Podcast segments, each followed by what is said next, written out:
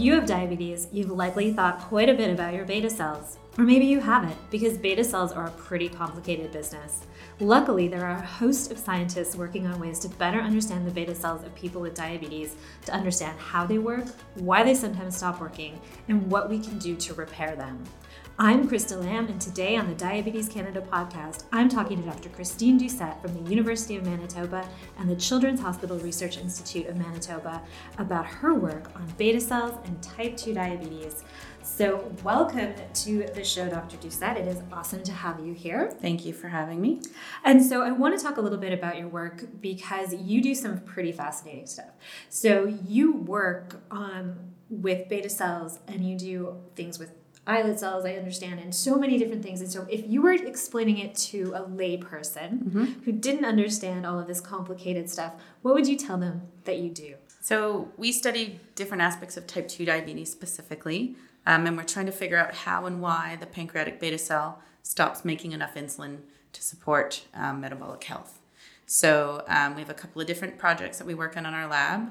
One is understanding daily circadian rhythms and how they contribute to the regulation of insulin secretion and how that goes wrong in diabetes, or how maybe circadian disruption can lead to diabetes. But we also do um, other work where we're looking at genetic variants and diet interactions and how that can contribute to earlier onset and youth onset type 2 diabetes in children. And that's one of the things that I really think is interesting. You work as part of the Dream Team, as they're called in uh, Manitoba, mm-hmm. working on a lot of projects that have to do with Indigenous youth and Indigenous people living with type 2 diabetes and some of the really unique issues that they face. And I wondered if you could tell us a little bit about, you know, just the overall general um, work that's being done there. So you are right. We are a part of the Dream Team, which stands for uh, Diabetes Research Envisioned and Accomplished in Manitoba. Um, and it's a wonderful group to be a part of because we've got doctors and basic scientists like myself working side by side trying to figure out um, right from the cell level to you know the mental health level even what's happening with um, kids uh, getting type 2 diabetes in manitoba. So if you don't know um, we have one of the highest rates of uh, youth onset type 2 diabetes in the world in manitoba and unfortunately disproportionately affected are indigenous youth. And there's a number of reasons for this um, one particular aspect that I study is a, is a very specific genetic variant um, that seems to associate with these kids um, developing type 2 diabetes. Um, and we think there's an interaction between um, a post colonial diet um, that happened after colonization and the, the loss of traditional lifestyle and traditional culture, which is essentially contributing to the development of diabetes in these kids.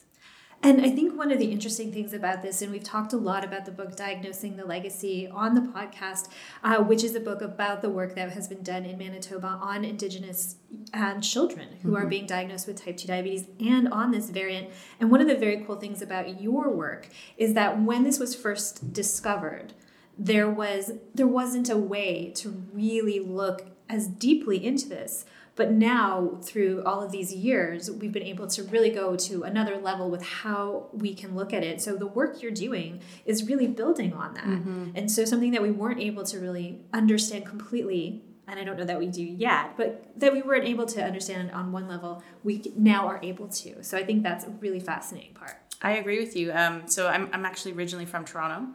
Um, and when I interviewed for the current position that I have, I met Dr. Heather Dean, who um, is a pioneer in this field. She was the, one of the clinicians that first diagnosed kids with type 2 diabetes, and the entire book about diagnosing the legacy is around that story and that history.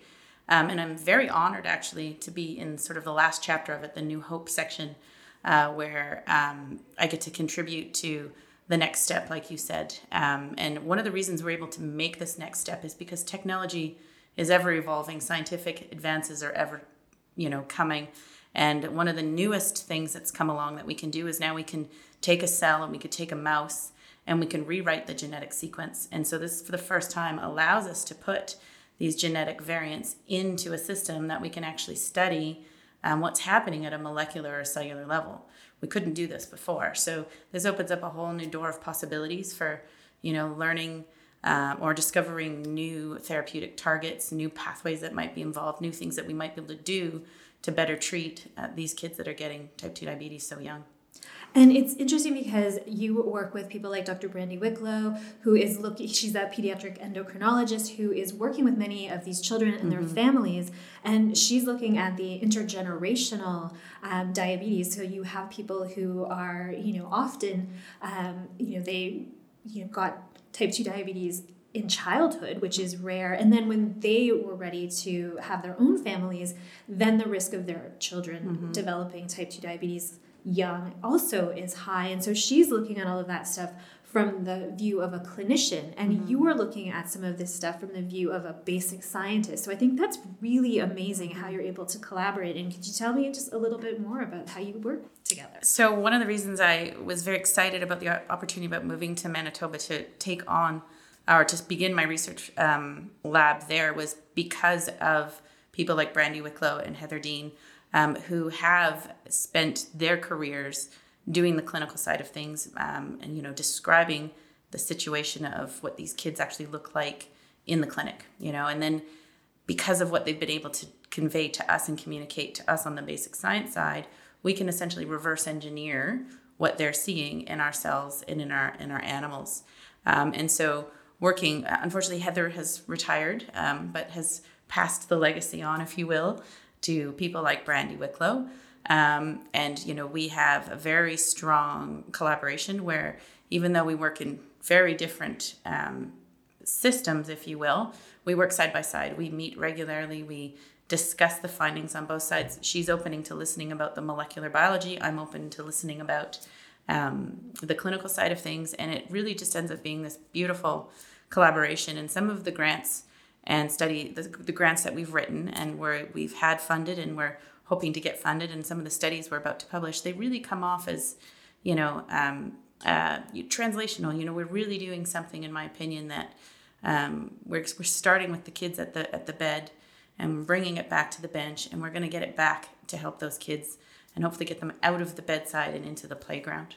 And what I love is you had mentioned earlier the look at the traditional diet. Mm-hmm. Because one of the things that you hypothesize from your work is that the change from the traditional diet that people in indigenous cultures were were eating on and now to this diet that has a lot of processed food mm-hmm. that's very different mm-hmm. that you know that their physiology is not able to handle that and so that's sort of why you're sort of seeing this type 2 diabetes mm-hmm. onset and i'm probably not saying that as well as you will but what I liked about that was that now with working with someone in the on the dream team and working with clinicians and working with people in public health, you're able to take that sort of finding and translate it into something that could potentially become public policy. Mm-hmm. I mean, that's the ultimate goal, um, in my opinion, right now with this current research.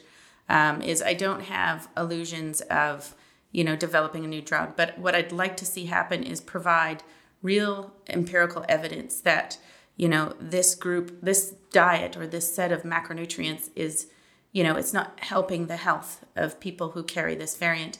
And that if we can somehow you know improve food security allow access to traditional foods and things and that um, are better or more reflective of a time when this community community was quite healthy because um, diabetes was rare in this in this population even 50 to 100 years ago. So, so if we can go back and sort of reintroduce those foods, but it's not easy to do. You can't just do it with saying to people, "Hey, eat this," and you know you should be eating fish or you should be eating, you know, moose or whatever the traditional food might be. Um, we need the government. We need you know money. We need you know we need help. We can't just expect people to do it on their own because it's really not an easy thing to do. You know. Yeah, and I mean, I found it so fascinating because you um, you gave a talk today, and I was able to watch that, and you talked a lot about the work that you're doing in terms of looking at what it was like a hundred years ago mm-hmm. if you were living in Manitoba and you were living off the land. So you would have very, you know, you you made the point about what you had access to in the winter in Manitoba mm-hmm. would be a very um, low carb diet because mm-hmm. it'd be very difficult to get that sort of food, and so it was really interesting to see you looking at the history and how it played out mm-hmm. to what we're seeing today with these gene variants. Mm-hmm. I'm by no means an expert in, you know, traditional diets of indigenous people, but I'm fortunate enough to work closely with some indigenous partners that are kind enough to take their time and explain to me um, what once was and what is now. Um, and in learning from that, we're hoping that, you know, we can improve the health of these kids. Um, and you know, it's a very exciting thing to be a part of for sure. Yeah, no, absolutely. It sounds like there's so much going on there. And, and one of the things I wanted to talk to you a little bit about, um, aside from the work itself, which is, is fascinating, is you have become known um, in the community as such an incredible mentor. And you spoke at the Diabetes Canada conference recently to a number of the trainees and young scientists about what it's like to sort of, you know, take the leap to becoming a, a principal investigator to starting your own lab to doing this and, and the things that you sort of have to the barriers you have to face and things you have to deal with. And i wanted to talk to you a little bit about that because i know it, it blew up on social media in the diabetes channels. Because people were really really happy that someone was able to be a little bit vulnerable and have those conversations and be kind of real about it. And so i mm-hmm. wanted to just touch base with you about that a little bit. So it's interesting because you know last night at vancouver diabetes research day career panel one of the questions you asked as the moderator of the panel was what are you most proud of? And you know there's you could be proud of scientific accomplishments. You can be proud of you know the success and creation of jobs of your trainees that move on. But i'm most proud of the fact that you know i feel like I, I mentor more than just my own students. Like if i'm at a conference i'm proud of the fact that students are comfortable enough to approach me and ask me personal questions um, because not everybody is approachable. So i take a lot of pride in and having, I guess, that nature that people feel comfortable. That being said, I'm also horribly honest. Um, and I'm not afraid of my, I'm not embarrassed or ashamed of my mistakes. And I don't try to bury them and hide them. So when students ask me questions about well, what's, what's, you know, do you have any regrets? If you could change anything, what would you change? I, I don't try to sugarcoat it. I tell them exactly what happened, how it made me feel you know, any mental health issues I might have experienced along the way that most people don't like to talk about. I, I think that's part of why the students trust me a little bit to come to me and ask me certain questions. You know, it's just that openness and that they know they're going to get the truth whether they want it or not they're going to hear it and I, I, think there's something really great about that because i mean one of the things that people ask you all the time is work life balance and having a family. And these are things that, in some cases, are really specific to female investigators. And as much as we may wish that wasn't the case, a lot of women who are starting their careers they have those types of questions and they want to talk to someone who's doing it so mm-hmm. successfully and i think that it's really great that you're open and, and willing to talk to them because mm-hmm. we need those mentors or we're not going to have a lot of women inside yeah i think when it comes to things like work-life balance um, i think it's I, I, I struggle with having a rule that fits all. Everybody's different, everyone's unique, and um, people have to work out what works best for their situation. No two people are the same. So, you know, I've, I've struggled with finding that balance at times, but I think the most important thing, if here I go, I'm mentoring again, but I think the most important thing that students need to do is not feel guilty if you know they lose the balance for a little bit but figure out a way to make themselves happy after like don't blame yourself or hate yourself because you're busy you know you can you can you might find balance by you know doing something taking a couple days off work later if you have to work extra hours today. You know what i mean? And so i try to encourage students to not get uh, too stressed out about trying to find a balance. If they feel a little unbalanced yeah. it will come and uh, you just have to do what works for you yeah, and I, and I think that's very true. And uh, I'm just going to say, if anybody can hear the noise in the background, we're actually recording this at UBC, and uh, the students are are all around us, so it's a little bit louder than usual. But it's kind of also great because we've had a great day today, seeing some amazing young scientists presenting their work. Mm-hmm. And, it's been fantastic. Yeah, and getting to do that. So we have talked a lot um, over the time about some of the things that you've got going on, and I want to know what you're most excited about for the future because you have some really interesting projects going on. Uh, uh, yeah, I'm excited about a lot of things. I mean, just being at this conference or the symposium today, there's been a lot of suggestions about experiments that we can try um, with this genetic variant in the diet studies, and so I'm going on with a list of about ten new things to to progress onto. Um, I'm excited to recruit some new students actually. Um, so I'll put it out there that if you're interested in, in doing any of this research, I'm more than happy to sit and chat with you and see, uh, or with with people who are interested, uh, you know, if there's a spot for them in my lab, uh, because with all these new ideas, you need people to work on them. So I'm just really excited about it all moving forward. Um, it's you know, I gave that keynote lecture this morning, and there's a lot of reflection that happens when you put all of your data into one place and you see it all in a package and you you feel a sense of pride of wow we've actually really accomplished a lot in a short period of time. But you also realize you're going to blink again and you're going to have that much more. Um, and so I, I'm I'm I'm very excited about the speed at which things are progressing. We're going to get into some some really cool single cell RNA seq um, studies where we can look at the gene expression changes on a global level within individual cell types, and we should get some really interesting information out of those studies that'll take us down paths that we never imagined. So I'm excited for that adventure. So yeah. there's there's lots to look forward to and lots happening.